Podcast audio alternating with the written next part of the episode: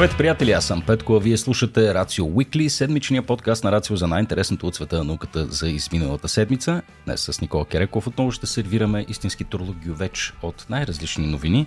Никола, започваме седмицата, седмицата, месеца на здравето. Както знаете, приятели, mm-hmm. ние си разделяме месеците по тематика, да. а, за да може така всички ние да си фокусираме вниманието върху едно конкретно направление, да попием знания и да излезем ни по-добри човешки същества от цялата защо работа. не и нашите слушатели и зрители да обърнат малко повече внимание на собственото си здраве и на нещо, което доста често се подценява у нас. Това е профилактика. Да, аз съм сигурен, между другото, че голяма част от нашите слушатели конкретно са обсебени от здравето си. И, и това ще е нещо, живеят 150 ги... години.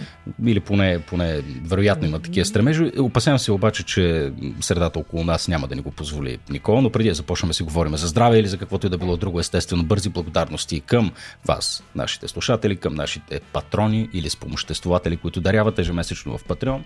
Разбира се, нашите приятели от Мелан, които не знам вече от колко време са с нас, аз ги чувствам като братовчеди, като, като близки приятели. Мелан продължават да подкрепят Рацио във всяко наше начинание, подкрепят и нашия месец на здравето. А, както добре знаете, редовни наши слушатели, Мелан вече са част от групата на King Карта, имат над 2000 професионалисти, които работят за тях в серия различни градове в България и на Балканите. Търсят си нови и готини хора, точно като вас. Ако ви харесва това, което правим, подкрепайте или нас директно, или нашите партньори. И ще продължим да ви правим комплименти непрекъснато във всеки епизод. Точно така. Иначе не, иначе спираме. Добре, Никола, ние двамата с теб дойдохме с велосипеди. Между другото, този запис се случва на 12 септември. А, не знам ти дали обърна внимание вече на трафика в София. Нещата се върнаха в своето добро старо русло. Mm. Лятото отмина а, тази, иначе улица с смесено предназначение, както беше обявена улица Шишман, където се намира страхотното студио на а, ТДБ Play. А, съвсем не ми се струваше Никола, като да е със смесено предназначение, прилича на магистрала. На моменти, определено, да. Да, и а, в момента и двамата а, смърдим не на телесни течности, както е редно след едно дълго колоездене, а смърдим на остатъци от дизел. Малко... Петролни продукти. Петролни продукти, да. Мирише ме на шейхове, Петко. Гледай го от добрата гледна точка. Вържен по един чершав, съвсем, съвсем да си влезем в това. Не знам, Никола, 15 септември идва съвсем скоро, ни обърнахме внимание и на този майлстон всяка година, който приближава така поговорихме си малко и миналия епизод. Вчера бях за първ път на родителска среща в 6 часа, в час пик. Трябваше да ходя до Люлин, както знаеш, да ми го приеха в класическата гимназия и а, съответно пътя до там е доста дълъг. Трафика, съответно, беше пократителен и след като той се премести от 31 и сега ще учи в класическата гимназия, продължава да ме тормози общо един и същи проблем, какво аджаба диша това хлапе. Mm. А, не знам дали нашите слушатели знаят, феноменалното иначе училище Бастилията се намира точно на румънското посолство, а, където се събира зверски трафик, чудовищен. И така, е, да. А, сега, постиженията на дечицата са, са, са добри, ако изобщо така националното външно оценяване е някакъв фактор за каквото и да било, но на мен не ми в главата темата за мръсния въздух Никола, защото не знам, имам чувство, че не прави достатъчно като родител всеки път, като, като, си, като си мисля за тази тема, но едновременно с това се чувствам и абсолютно безпомощен. Mm. Нали, освен да се изселя в някое малко граче, не виждам какво друго мога да направя. А причината това всъщност това да ме тормози толкова много е а, очевидна. Съвсем наскоро, между другото, не съвсем наскоро, от няколко години всъщност започнаха последователно да излизат все повече и повече изследвания, които между другото стъпват и на доста по-стари изследвания. Това не е някаква нова информация. За това, че а, така, замърсяването на въздуха, освен така непосредствено въздействие върху нашата кръвоносна система, върху белите дробове, върху по-очевидните системи на нашето тяло, всъщност оказват много сериозно влияние и върху когнитивните ни способности върху така наречените executive functions. Как се нарича това на български, Никола? Изпълнителни функции на мозъка. Да, това са неща от типа на способността ни да се съсредоточим, нали, да, така дисциплинирано да мислим в някаква посока, да решаваме някакви проблеми. Да използваме съзнанието си продуктивно. Точно така, да. И нали, тези, тези неща, които са много характерни за нас и всъщност са част от, така, от мозъчната кора, нали, от неокортекса, от предната част на мозъка. И всъщност тия изследвания много систематично и последователно показват, че замърсяването на въздуха оказва влияние върху тези процеси и съответно нали, с dotted line оказва влияние върху академичните резултати на учениците. И сега се чудя си ми, бидейки палеонотичник, естествено, фръц. Нали? Чудих се какво ли щеше пък да бъде, ако, ако а, трафика беше, беше малко по-добър. Но а, не знам, аз постоянно си задавам въпроса, Никола, при положение, че подобни изследвания има буквално десетилетия и всяка година те продължават да се правят, как това по никакъв начин не рефлектира на публичната политика.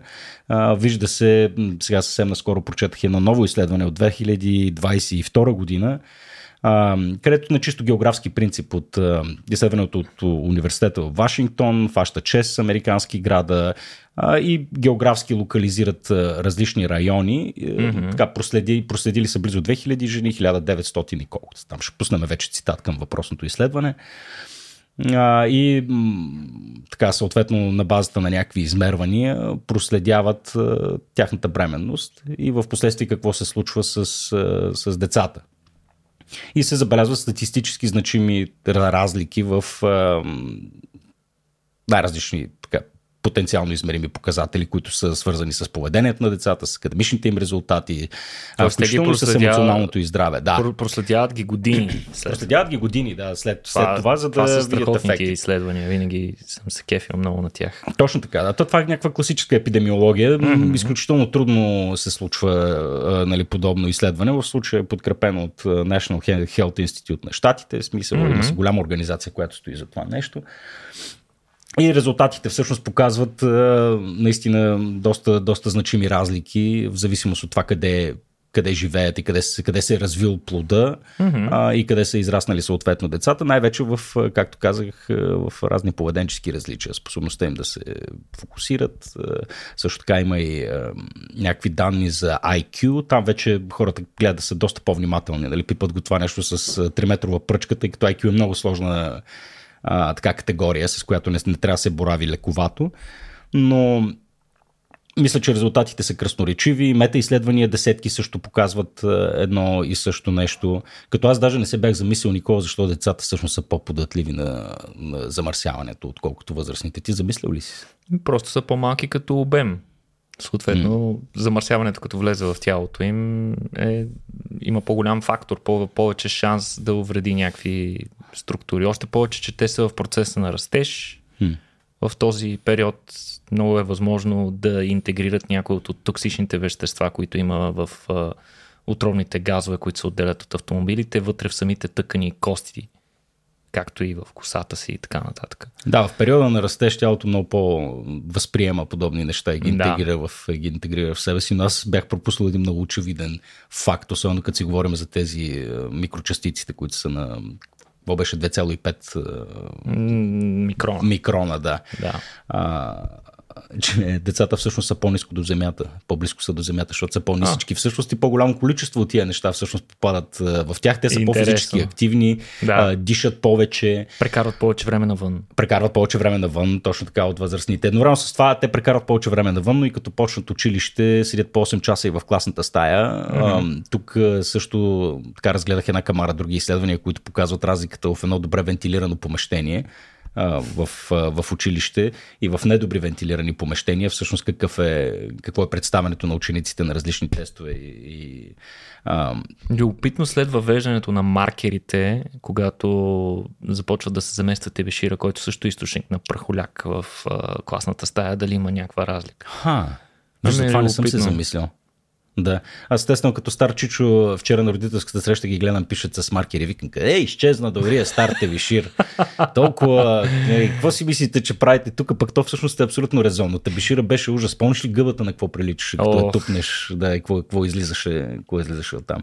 Но да, добра вентилация, чистия въздух, той всъщност Всъщност мръсния въздух има и други непосредствени ефекти, нали? освен че чисто биохимично се отразява на нашето здраве, предизвиква някакви хронични възпаления на мозъка, една камара проблеми, които вероятно на нашите слушатели са известни. Е, има и много други неща, за които също не се сещаме, що се отнася до академичните постижения на децата и учениците. И това е, че просто те отсъстват повече. Просто повече боледуваш. Да, с което изпускаш материал да. и трудно наваксваш след това. Да, да, което беше много, много странно и се получава, в смисъл, то не е странно, то е болезнено очевидно, но не е нещо, за което изобщо човек се сеща и мисли. В по-замърсени градове децата просто учат по-малко, защото просто боледуват повече. Хм.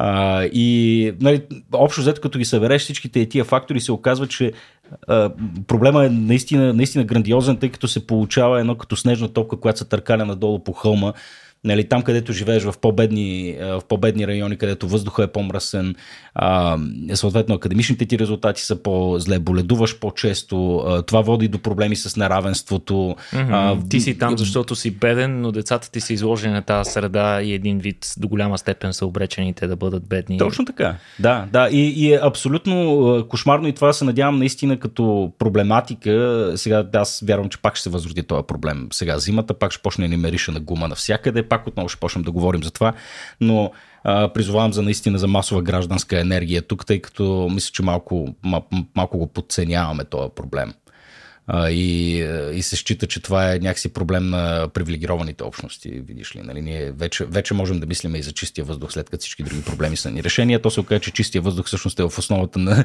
на немалко проблеми систематични, които виждаме не само здравословни, ако щеш дори економически. Нали? Ако mm-hmm. на някой не му пука чак толкова за здравето на хората, си мисли повече в економически категории, то се отразява и на това включително. Та, в месеца на здравето, Никола, активно ще наблегнем на тая тема. Ще направим серия интервюта и, а, така, и събития по, по темата. А, и се надявам това наистина да активизира малко хората. Ние със сигурност може би това е което можем да правим. Дано, дано. Иначе един любопитен факт, тъй като много хора от хората, които по принцип са скептични към такъв тип новини и такъв тип, да го кажем, трендове в науката и в здравеопазването, нали, твърдят, абе, то едно време на село да не беше по-хубаво, като мине mm. трактора по черния път и дигне прахоляк до небето, който му отнема 5-10 минути да се е, слегне. А всъщност се оказва, че праха, който се вдига в градовете е с фундаментално различен състав, mm. макар частиците и размера им да са сходни. А, в единия случай става дума за прах, който представлява прахоляк от разпрашена почва, докато в другия случай става дума за прах, който съдържа така наречените сажди, микросажди. Това са сажди, които се образуват вследствие на непълното изгаряне на различни петролни продукти. И тези микросажди съдържат химически съединения, които са директни дразнители. Те могат да дразнят както имунната система, така и да предизвикват а, хронично възпаление в различни части от тялото, могат и директно да увреждат и убиват клетки в организма ни. А за съжаление, размера на някои от тях, особено тези, които са под 10 микрона, а, им позволява да навлязат дори и през бариерните тъкани, които еволюцията е развила в нас, за да се справяме с тия неща. Да кажем, праколяк е имало винаги, имало и преди там 100 хиляди години, когато хората не са били баш хора в този смисъл на думата, който е и сега. И тогава тялото ни е еволюирало да се справя с прахоляка. Не, не е имало някакъв проблем. Имаме си специални тъкани, особено по вътрешната повърхност на дихателните ни пътища. Има едни специфични клетки от така наречения ресничест епител. Те са, представи си най-външния слой, те имат реснички. Mm-hmm. Тези, функцията на тези клетки е а, от една страна някаква част от тях отделят секрети, които се спускат надолу и увличат всички вид прахоляк, но освен това те имат едни реснички, които непрекъснато махат в посока нагоре. И, mm-hmm. и, и функцията е от една страна този мукус, тази, а, този секрет, който се отделя от тях и слиза надолу, увлича въпросния прахоляк, който е влязал в дихателните пътища, а ресничките го избутват нагоре и ние го изкашляме или го изкихваме или просто по някакъв начин го изхрачваме, го отделяме понякога дори без да забележим, за да може той да не стига в белите дробове, да не ги уврежда, да не нарушава техния капацитет. Не така стоят нещата с микросаждите, които освен това имат способност, някои от тях са хидрофобни, т.е. имат възможност да се промъкват през самите бариерни стени на нашите а, клетки, на нашите тъкани и да навлизат навътре в тях. По този начин могат да достигнат не просто до кръвоснабдяването ми, дори до мозъка ни. Наскоро даже бяха установени с тревога, че такива микросажди, както и микропластмаси в интерес на истината, от които са също част от този въздух, който дишаме, а, могат да достигат дори и до плацентата и да навлизат в развиващия се плод при бременни жени. Навсякъде са. Навсякъде са. Е, така попаднах на една шега. Знаеш какво е общо между тебе и Барби? Микропластмасата. Добре, окей. Нещо, нещо такова. Добре. Еми хубаво, Никола. Добре, след като си излях е, моята си, моята си мъка, ако искаш да си поговорим за малко по... Бе, те не са, не са много по-леки неща, защото аз като прочетах тая новина, Никола, точно ти обяснях как, си, как гризах една краставица, докато преглеждам какво си ни подготвил за днес. И се наложи да се заслушам в тая краставица, малко като в епизод на Рике Морти, нали, да видя е ли жива, е жива тая краставица или не. Стресирани растения издават отчаяни звуци, така си го озаглавил това нещо с uh, първия въпрос. Извинявай, че ти го отнемам, но. но, да, но, то, той е към теб, Петко. Крещят ли растенията от ужас, докато ги ядем? Да, смисъл знаем със сигурност, че животните го правят, докато, да. докато ги колим. Аз като ям диво животно, живо докато го ям, то крещи със сигурност. Така. докато захапеш някой човек на улицата и той крещи, да. А, но растенията до, до голяма степен и като цяло вегетарианството като акт нали, и собствен избор а, винаги е било свързано с това, че се намалява страданието. Mm-hmm. А, а пък страданието винаги се е свързвало нали, с начина по който ние хората страдаме. Когато страдаме, обикновено крещим от болка или от разочарование и така нататък. Но дали това се случва и с растенията, Петко? Ами не точно. Но не съвсем не. Значи, оказва се, че според израелски учени от университета в Телавив, а, те не толкова кръщат, но по-скоро издават пукащи или кликащи звуци, които са в спектър, който човешкото ухо не може да чуе. Те са в ултразвуковия спектър, т.е. са над 20 кГц и всъщност те ги издават тези звуци, когато са стресирани което е много интересно откритие. Това е универсално при всички растения, ли, Никола? При тези, които а, конкретно учените са изтествали, сега ще споменем за кои от тях, но според учените до голяма степен това е характерно за повечето видове растения, които са ни известни. А, според тях това е един от начините, по които растенията се опитват да влязат в контакт, да комуникират със света около себе си и, и да покажат, когато са, че са в някаква беда, че нещо неприятно им се случва. И съответно пък има животни, които могат да чуят тия звуци, да ги детектират, да разберат, че жив... растението е в беда и да реагират по определен начин спрямо това. Някои от тях могат да им се притекат на помощ, а други да се възползват от а, мимолетната им слабост в този момент. Сега, по този начин, това, това за мен е най-интересното от въпросното откритие, оказва се, че има огромно количество информация, Петко, която се предава по канали, които не са налични за нас хората канали, по които живата природа си общува, ама нас не, не ни включват mm. в това. Това е, нали, като разбереш, че твоите приятели са ходили на някакво парти без да те викнат и се чувстваш много разочарован, но пък е хубаво, че вече го знаем това нещо, защото би могло нещо да се използва. Сега, всъщност, растенията от край време се знае, че не са толкова пасивни, колкото изглеждат. Просто процесите при тях се случват в друга времева, в друго времево измерение и много често не го разбираме това. В забързаната си ежедневие е абсурдно да приемем, че растението всъщност говори и така нататък, но това наистина се случва, защото знаем, например, когато растенията са стресирани, те отделят химически вещества. Те нямат нервна система, но въпреки това имат доста сложни системи, за да детектират какво се случва извън тях и да реагират на него. И те могат най-често да реагират като отделят химически вещества, например етерични масла които ние детектираме като някакви аромати. Например, като минеш и удариш някой розмарин, докато а, отиваш за работа, от саксията му я шибнеш и изведнъж усещаш как се разнася силния мощен аромат на розмарина, който по принцип това нещо се използва от доста растения, а, за да потискат а, м, поведението на различни видове растителноядни а, животни около тях, да не ги ядат и така нататък. Сега, а, освен това, тези сигнали, освен че сигнализират на околните животни, а, че растенията са, ще реагират и ще започнат да отделят токсични вещества и не е хубаво да прекалява с храненето от точно това растение. Те сигнализират и на околните растения, по този начин задействат не само своите защити, ами и тези на околните растения и по този начин дори могат да привлекат животни, с които, да кажем, да се справят с някакви насекоми, които са ги нападнали, което е супер, много е яко. А, по този начин, например, гасеница ме яде и в този момент сигнализираш, идват някакви мравки, почват да ядат гасеницата и така нататък.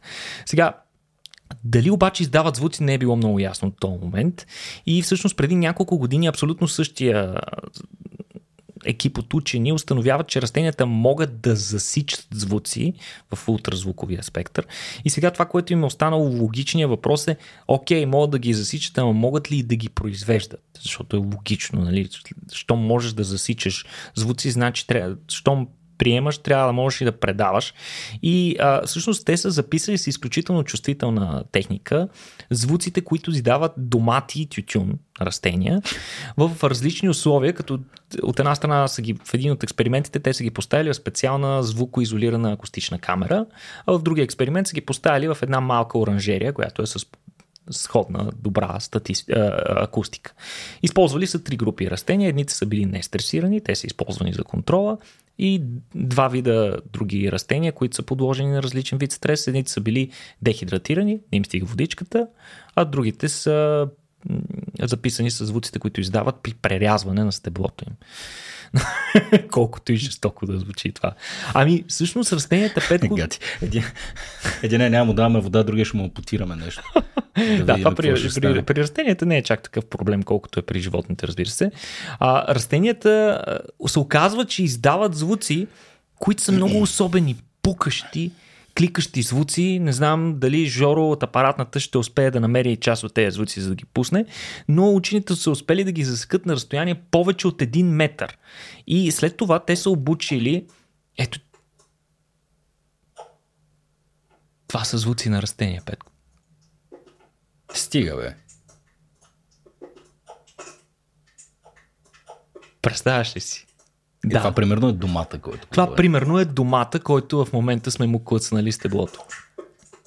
Сега, оказва се, че учените са обучили машинен, машин learning алгоритъм да открива разликите в звуците, които са произвеждани от нестресираните спрямо стресираните растения, за да видят каква е разликата, какво предизвиква стреса. Оказва се, че нестресираните растения, както и нестресираните хора, са доста тихи, те не издават чак толкова отчаяни а, звуци и изобщо не са толкова звуково активни, докато са си ангажирани там с тяхната си фотосинтеза и техните си растителни процеси. Стресираните растения обаче издавали много по-интензивно звуци а, до 40 клика в минута понякога достигали тези звуци. Обезводнените растения издават определен вид кликащи звуци, което а, а, е интересно, че те започват да ги издават тези звуци още преди да има външни признаци на недостиг на вода. Yeah, което ти е, представяш ли колко е полезно колко, това? Това е супер. Смисъл, ако имаме такъв детектиращ сензор, който засича кога растенията ни започват да плачат, дай вода, дай вода, и това нещо задейства автоматизирана система, която точно в този момент им подава вода в, директно в корените, да кажем, някаква а, капкова, капково напояване, това ще е супер. В смисъл, ще решим проблемите си с това, че растенията вкъщи винаги умират. А, иначе, различните видове пък растения кликат по различен начин, се оказва, което също пък може да бъде използвано един ден, може би за идентификация на видовете растения в някакъв район. Просто се поставят много микрофони и това може да, да ги засича. Сега как ги издават тия звуци?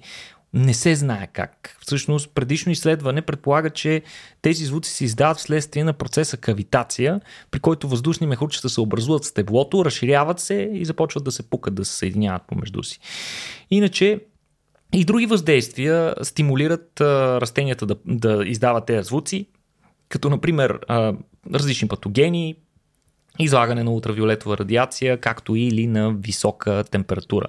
Сега това дали е адаптация или е просто резултат от естествен процес? Това е логичният въпрос. В смисъл дали Адаптацията целена... не е ли част от естествения Дали целенасочено растенията издават тези звуци, търсейки някакъв резултат или звуците са по-скоро в следствие на този дразнител, който mm-hmm. по някакъв начин променя процесите в организма.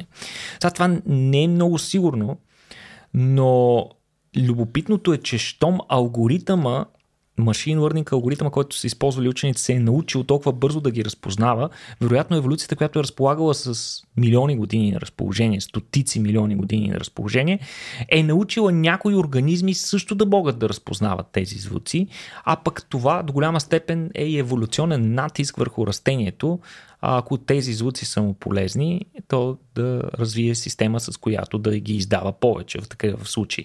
Сега, а, най-вероятно А, защото нали, има доста примери за това как а, тези звуци могат да, според учените, вероятно могат да привличат хищници, които да се хранят с а, вредител, както споменахме малко по-рано, а, или пък може да влияе на, растение, на решението на някоя пеперуда дали да снесе яйцата си върху конкретното растение.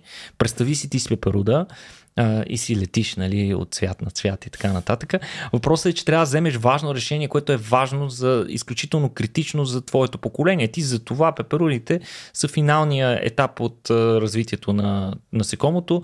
Не, основната роля на пеперулите не е да се храни, а да си намери партньор и много бързо да снесе яйца, осигурявайки а, следващото поколение. И сега пеперурата трябва да вземе важното решение на кое растение да инвестира всички тия ресурси, които а, има има инвестирани в това животно, за да може да осигури най-добрите условия за поколението си.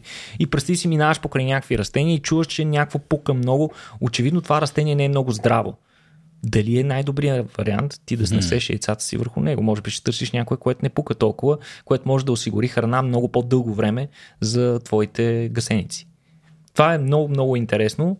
А, иначе, а, нали, сега след като вече знаем, че растенията издават звуци, остава ни да разберем кой слуша.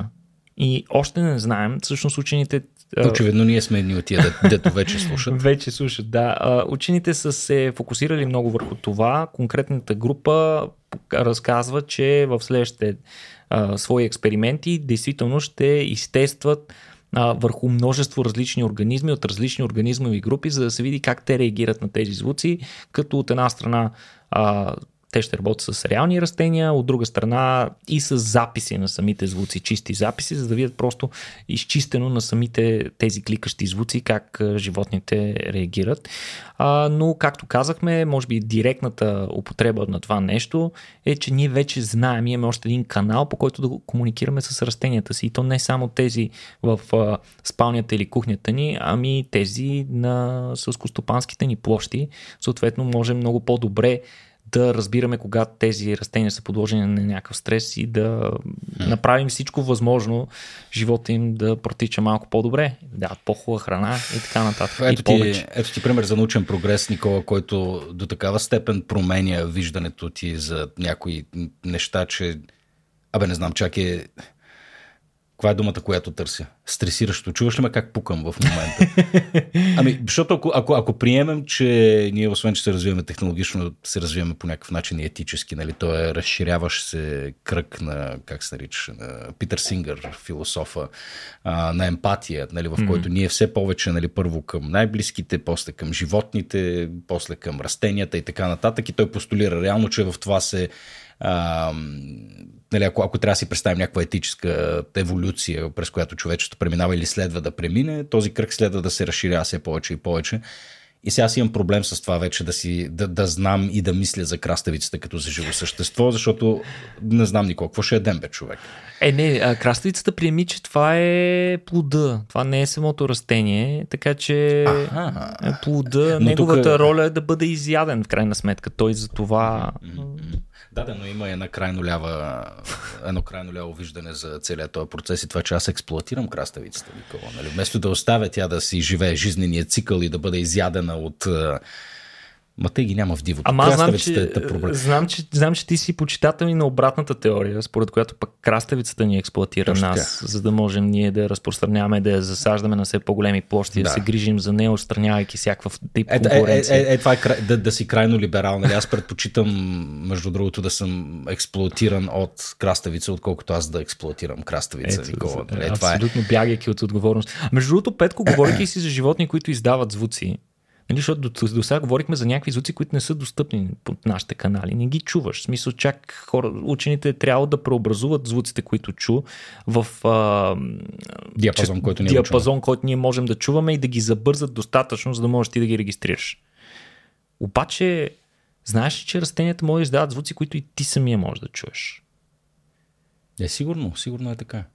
И това е едно типично растение, което не съм сигурен. Аз знам, че ти си почитател а, на Великобритания, от време на време ходиш там. А, почитател на, на, екскурзии, на, на екскурзии и така нататък. И изобщо в Западна Европа съм, да. има, има едно растение, което се нарича на български ревен, иначе на английски а, рубарб много често. А, чай съм консумирал от това нещо. Да, чай. да, да, знам го и растението. Да, да, да. Добре, да. да. това е растение от семейство лападови, за да, да кажем на хората, които не, не, не са много посветени в това. А, пиковата му популярност е била около Втората световна война, тогава е гледано много. То е едно лисно такова растение. А, гледа, се, гледа се много в Великобритания, Канада и в Германия, като после постепенно а, замира интереса му. Иначе всъщност най-известното нещо, което се прави от а, ревен, са пайове от ревен.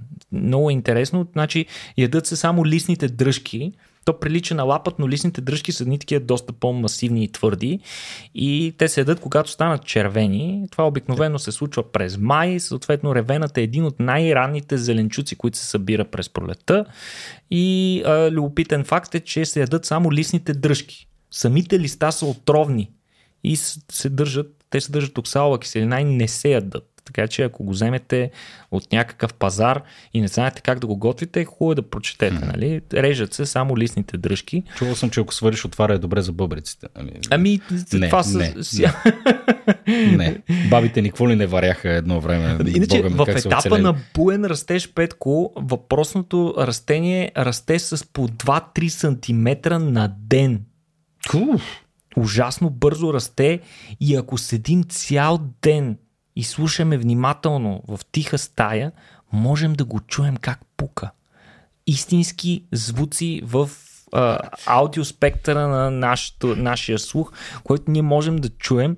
Интересното е, а, че конкретно ученици са го установили това при едно специ... един специфичен начин на отглеждане на ревена, който се нарича усилен ревен. Това е метод за отглеждане, който се използва от 19 век насам, а, като той включва това, че растението се гледа две години на открито, представи си засяваш си го в градината, след което а, за, за този период от две години корена натрупва много, много хранителни вещества. През ноември растението се пресява в съндъци. Ето, чуваш го. Как пука. Така пука по време на растеж.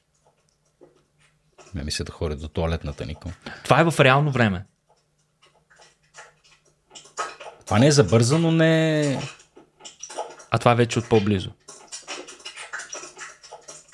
Скандално е, да. В смисъл, какво се случва? А, значи, през ноември а, а, растението посято навън се пресява в съндъци и се премества на, то, на, на топло и на тъмно, примерно в някакво мазе.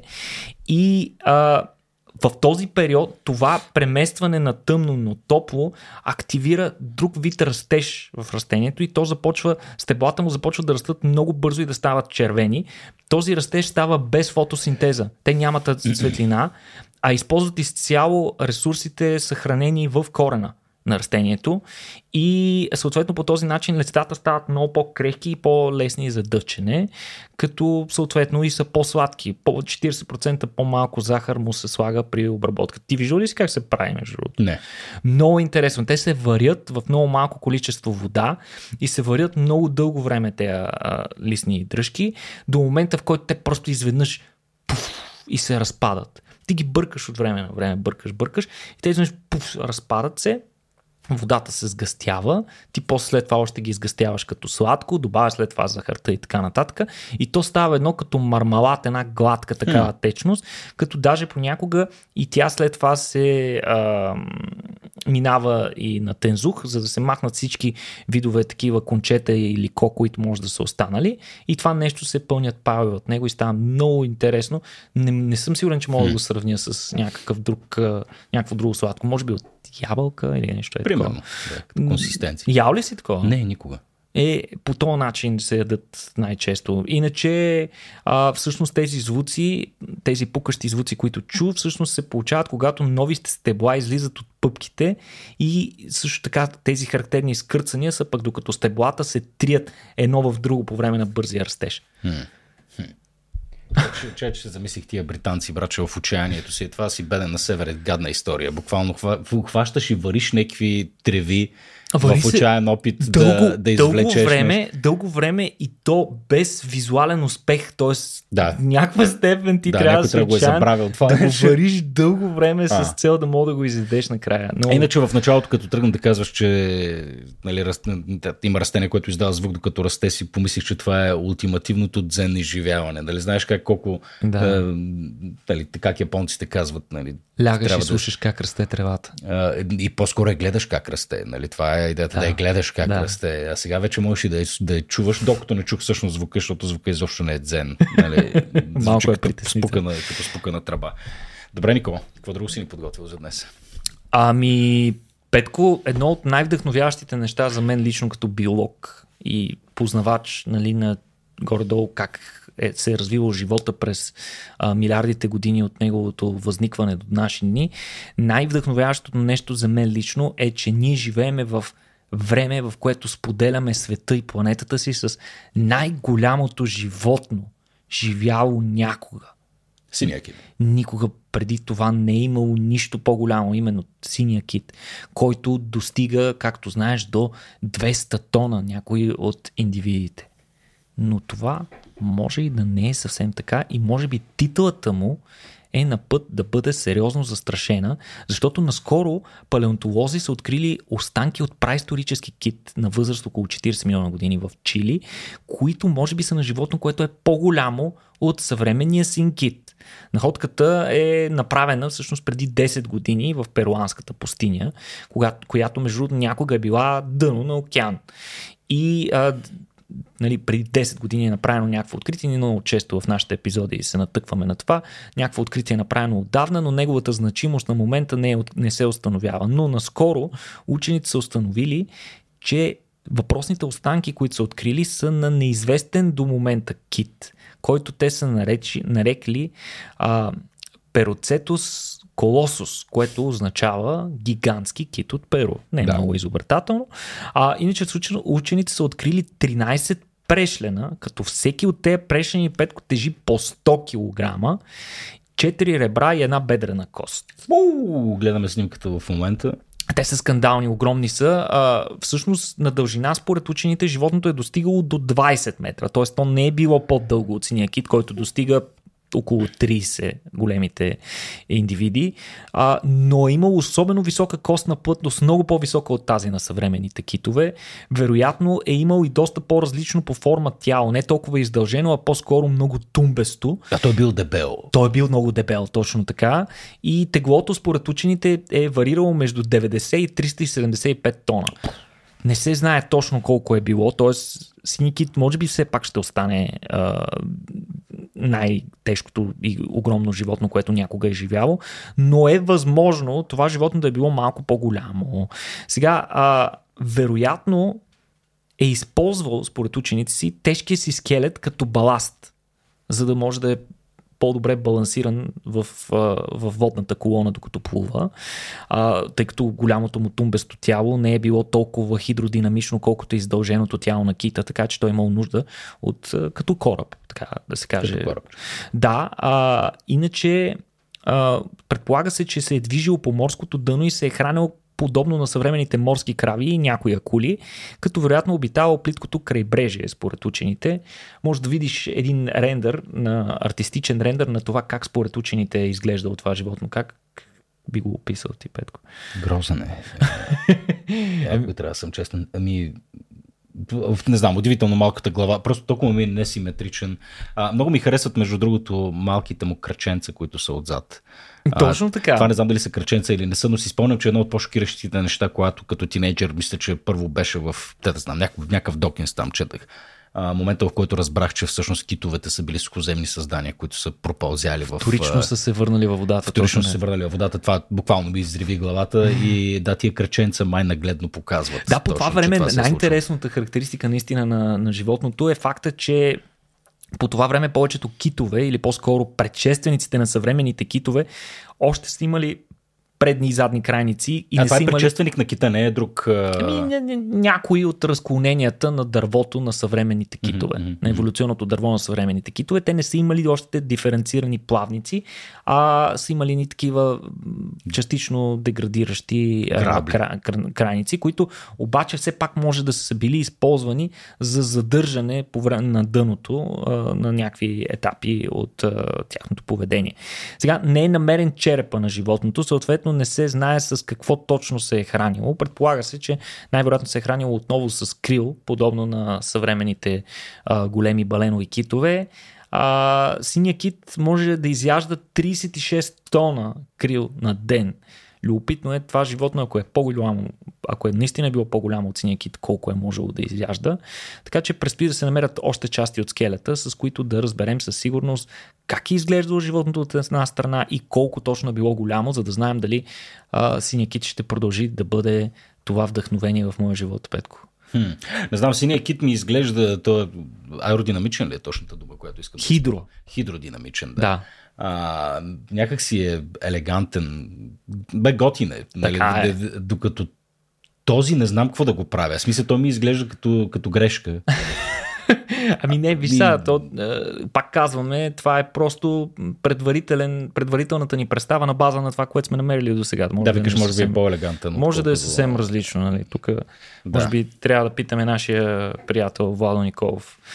Как се Вероятно. преценява как изглежда едно животно само по няколко парчета това е, кост? Да, то това е мистерия. Пък а, ще има най-вероятно и хора, които ще си зададат въпроса какво е било неговото поведение и семейна динамика и проче безумия, които успех, нали. Вземи той Да. прешлин и си мисли как, е, какво е било отношението му Абсолютно. към неговите братовчеди. А, ами, добре, хубаво. А, като си говорим за най-големи неща. Най-големи Никола, неща, да. Да, онзи ден видях а, една картинка, докато си губих времето в Reddit, а, едно гифче на една дама, която се разхожда между гигантски секвои. Оха. И хем някога съм, не веднъж съм виждал всъщност нали, подобни неща. За съжаление не съм виждал секвоя на живо, не съм ходил в Калифорния, но не спира да ме шокира. Колко С какво си виждал тук в. България? Има, да, но се какво не, има, не да, но не тези, тези гигантските. Да, да. А, не от тези. И какво сега? Оказва се, че е, всъщност най-голямото дърво не е в Калифорния. Никола се намира някъде другаде, така ли? Не, всъщност най-голямото дърво продължава да бъде гигантската секвоя Хиперион в а, калифорнийския секвоя парк. Най-голямото индивидуално дърво. Смисъл, Точно така, да. най-високото. Най-високото дърво. Най-високото да, окей. дърво, но най-висо, най-високото дърво, най-високото дърво в Азия Мгм. вече не е това, което беше.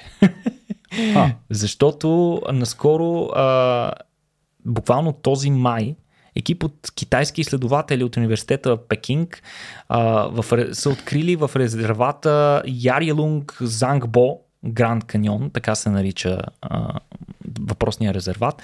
А, там са открили най-високото дърво в Азия. Всъщност този Гранд Каньон, той не случайно се казва Гранд Каньон, това е най-дълбокия каньон в света.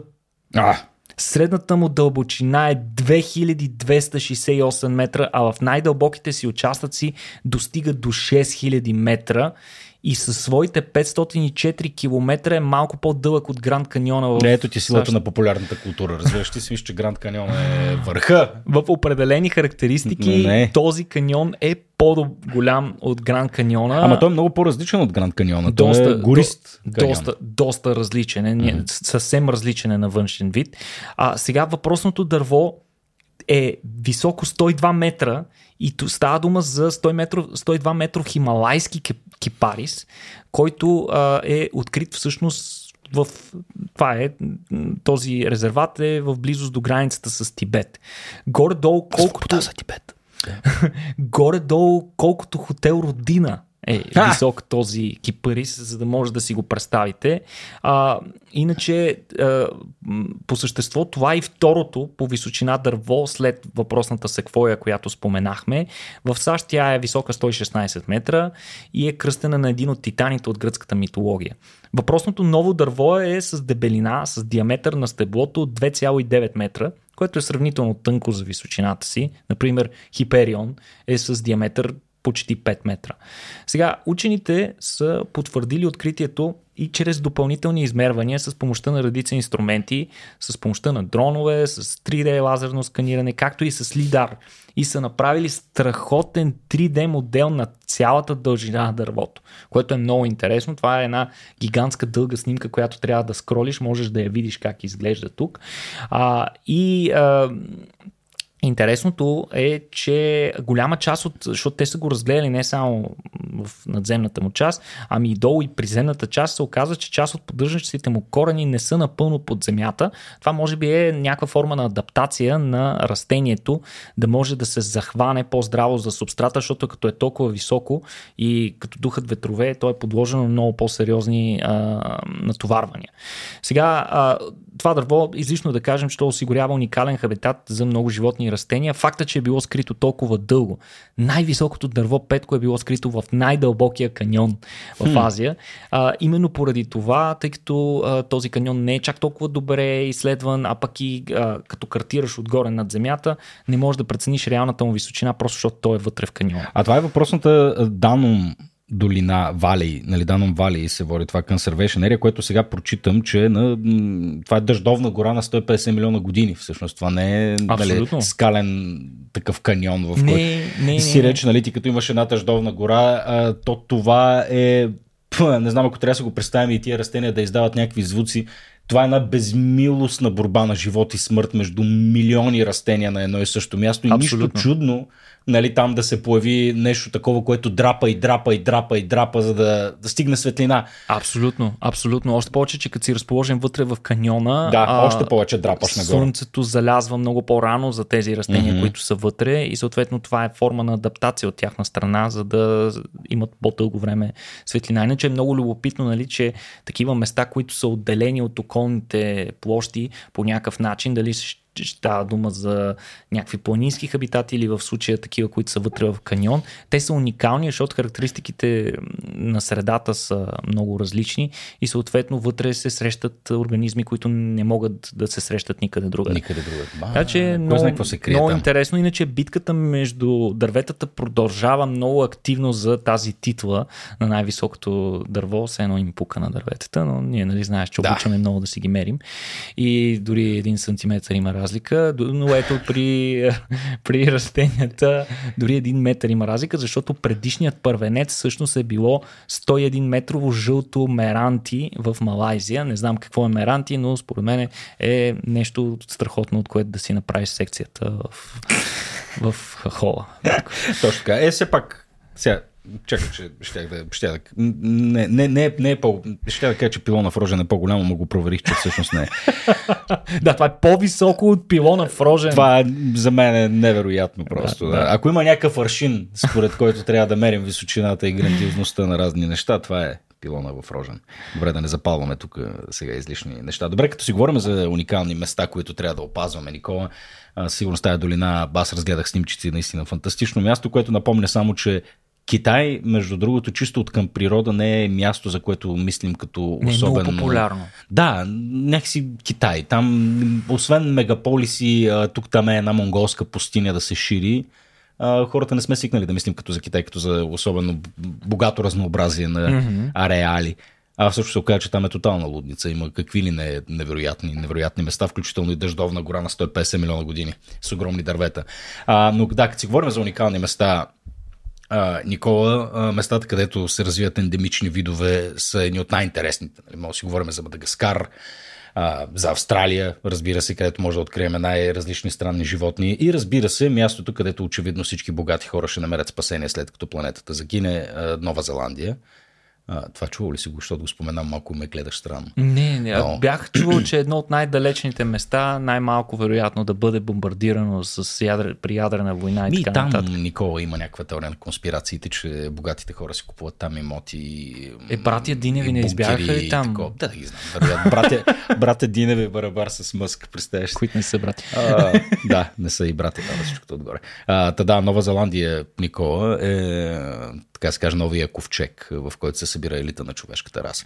Но това е Mm-hmm. Разбира се, подхождам саркастично и е теория на конспирациите, които в никакъв случай не искам да, да говоря за нея. В момента Нова Зеландия е интересна по много а, други неща, освен, че е място, където се сниман Властелина на пръстените, хората първо го асоциират с това.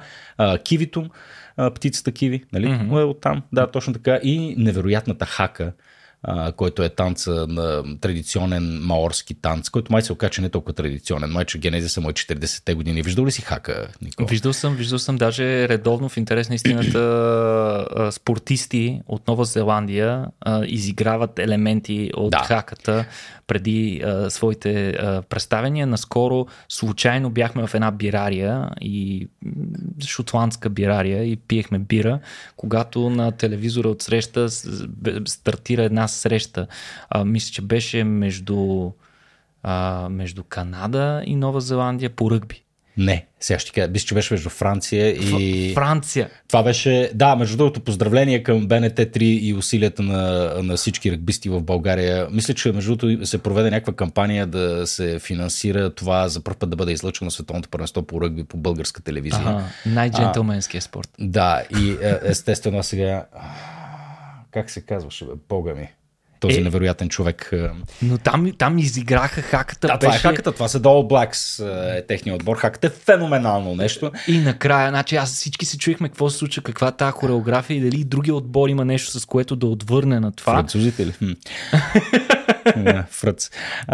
не много се фръцнат да избегат. Не, но за хаката, да, това е а, такъв традиционен танц, който се играе по всякакви, всякакви поводи, включително погребения, раждания. Mm. Виждал съм видеа и как правят хака, защото посрещат някой на летището, примерно, разбираш ли, или нещо такова. А, така че, но, но е изключително впечатляващо. Винаги съм си мислил, че ако някой ден ни нападат извънземни и си представям, че хаката искам да е бойния вик на човешката раса, изглежда много яко, mm-hmm. докато се играе. Та, Никола, приключваме вече с, с темата за Нова Зеландия, с какво тя е известна. Нещо се е случило в Нова Зеландия, Никола, което е интересно и искам да ни кажеш какво е то. Наскоро в Нова Зеландия бяха освободени бяха освободени няколко бройки от птица, която Петко се е смятала за изчезнала от над 100 години. Става дума за безкрилата птица Такае или Такахе. Как е? Така е. Ага, така е. Така е. Нещо такова. Искам просто да погледнеш как изглежда. О, и това е истинска снимка, Петко. Това не е артистичен рендър. Това е начина по който изглежда тази птица. 18 броя от тази птица бяха освободени в дивата среда в резервата край езерото а, Лакатипо, като се очаква до края на годината още 7 броя да бъдат пуснати, а до края, до края на третото на, на второто три месече на следващата година още 10 такива бройки. Сега тези животни, освен супер интересни на външен вид, са те, те буквално изглеждат като праисторически. Просто погледни ги. Да, да. Просто призовавам всички, които в момента ни слушат и не ни гледат в YouTube, намерете си линка и разгледайте. Тези животни са наистина уникални. Те не приличат на никоя друга птица, която сте виждали. Птицата е висока около 50-60 см и тежи около 2,7 кг, като характерно за нея е, че тя тича изключително бързо. Няма криле. Ха, това тича изключително бързо. Изключително бързо тича. Ябе. Няма криле но а, тъй като обитава а, планински райони, може да използва остатъците от крилете си, за да а, се катери по стръмни скатове. Hmm. Когато наклона е прекалено голям, то така буквално копа на копанчета, смисъл а, само на костиците си.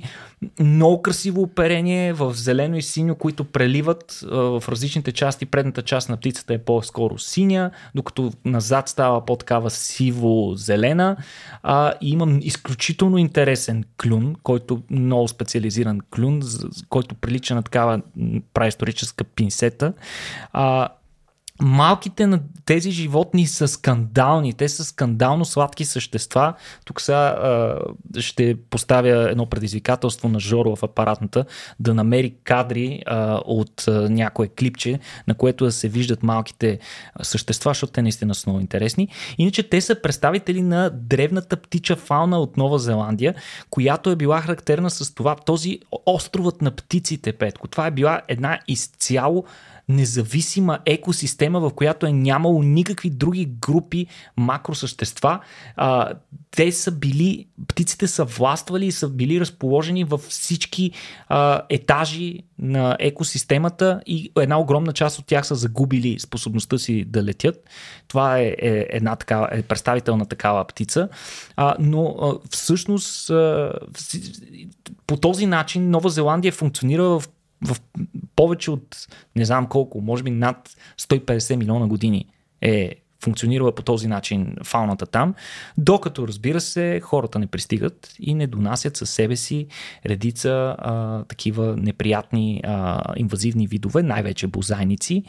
И съответно те много бързо са започнали да унищожават а, характерните птици там включително и кахаето, като в началото на 20 век, някакви, а, в края на 19 век, някакви мореплаватели са убили последната такава птица и в началото на 20 век е обявено, че тя е тотално изчезнала. Обаче нещата се променят и след Втората световна война, а, буквално а, 1948 година неочаквано открита скрита популация на птицата от няколко десетки бройки останали животни, като са, са вложени огромни усилия за спасяването на вида. Такива усилия, че буквално учените са взимали яйцата от дивата природа, от, от ето, може да видиш как изглежда малко. То е скандално, погледни от това не е истина. А, значи, учените, учените са взимали яйцата от гнездата на тези птици, за да ги предпазят от хищниците и са ги отглеждали изкуствено в инкубатори, като докато са били малки, са ги отглеждали, са използвали специални затоплящи се парцалени кукли, които са оформени като главата на възрастната птица, за да имитират родителя. Mm-hmm. И с тези огромни усилия, освен това са инвестирали и в отстраняването на инвазивните хищници от естествените им хабитати, конкретно няколко острова, които са били предвидени да служат за обежище на вида в момента, в който се натрупва някакво критично количество от тяхната популация. И съответно всички тези усилия водят до това, че 8% на година има приръст в популацията на птиците mm. такахе, която буквално се връща от мъртвите което е страхотен пример за това, че вместо да взимаме, да търсим ДНК-то на изчезващи видове, да се опитваме да ги, да ги възродим по някакъв начин, използвайки най-висшата форма на биотехнология, с която разполагаме, ние просто може да почнем да, да се грижим за малкото останали изчезващи видове, с които можем реално да работим. Колко Иначе, бройки имаме? В момента има около 500 бройки общо, но има голяма надежда вида да наистина да си възстанови поне част от територията, която е имало преди. Страхотна новина. Ами, да, окей, okay, призоваваме наистина всички да влязат в uh, YouTube, да видят това разкошно птиченце и междувременно нали, да се сабскрайбнат, да споделят как, как се казва, Никола? Добре, не съм чак толкова стар. Share, and subscribe, and like, and... Удари към банката. Удари към банката. Направете всичко, приятели, е, което смятате, че е, ще ни бъде полезно. към банката не носи някакви по-такива негативни канотации. Да, малко ми е като да цункаш червечето, разбира смисъл удари към банката. Добре, ударете към... към банката в добрия смисъл на да, думата, хора. Да, да, да, спасете ни, дайте ни живот. Обратно на, на това.